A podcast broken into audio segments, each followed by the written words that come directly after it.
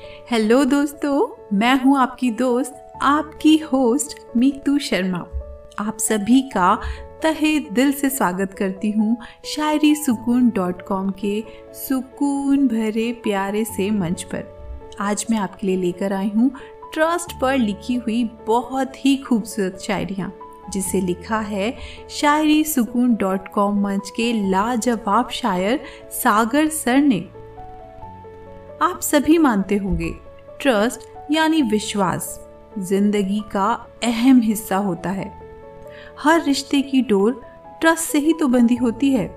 बिना ट्रस्ट एक कदम चलना भी मुश्किल होता है, जब दुनिया में धोखे ही धोखे हैं।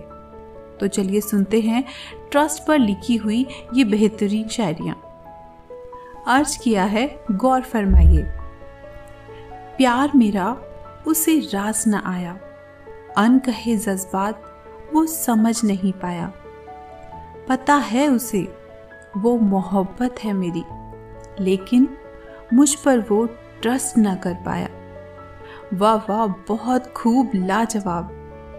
हर बात लफ्ज़ों से नहीं कही जाती, लेकिन जहाँ विश्वास ही ना हो, वहाँ लफ्ज़ भी कहाँ काम आते हैं? किसी दर्द दिल आशिक का दर्द कितनी खूबसूरती से बयां किया गया है इस शायरी में। चलिए अब सुनिए एक और शायरी। अर्ज़ किया है, अकेला नहीं रहना चाहते हो तो ट्रस्ट करना सीखो खुद पर। देखा है मज़बूत सहारों को भी मुसीबत में साथ छोड़ते हुए। क्या बात है, सच में दिल को छू जाती हैं ऐसी शायरियाँ। कितनी सच्चाई है हर लफ्ज में। ज़िंदगी का आईना है ये शायरी। ट्रस्ट सिर्फ़ खुद से करो। सागर सर, इनकी हर सोच गहरी है, उनके नाम के जैसे। आपको अपनी यादों की गहराइयों में कुछ देर और तैरना है तो चलिए हम आपके लिए खूबसूरत लफ्ज़ों से भरा शायरियों का सागर पेश करते हैं। लेकिन उसके लिए आपको क्या करना होगा?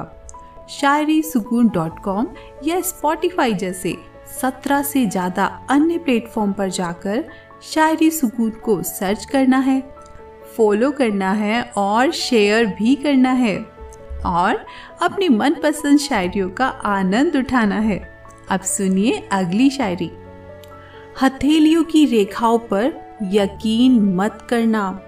ट्रस्ट है तो सारी हदों को पार कर लेना।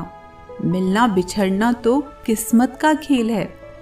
रूह जिसे अपना ले, बस उसी से प्यार करना। ओहो, क्या खूबसूरत बात कही है ना? जब प्यार रूह से किया जाए तो तकदीर की बाधाएँ, हथेली की रेखाएँ कुछ नहीं बिगाड़ सकती हैं। ट्रस्ट हो तो प्यार में कोई हद कहाँ नज़र आती है? ओह वक्त हो चला है आपसे विदा लेने का।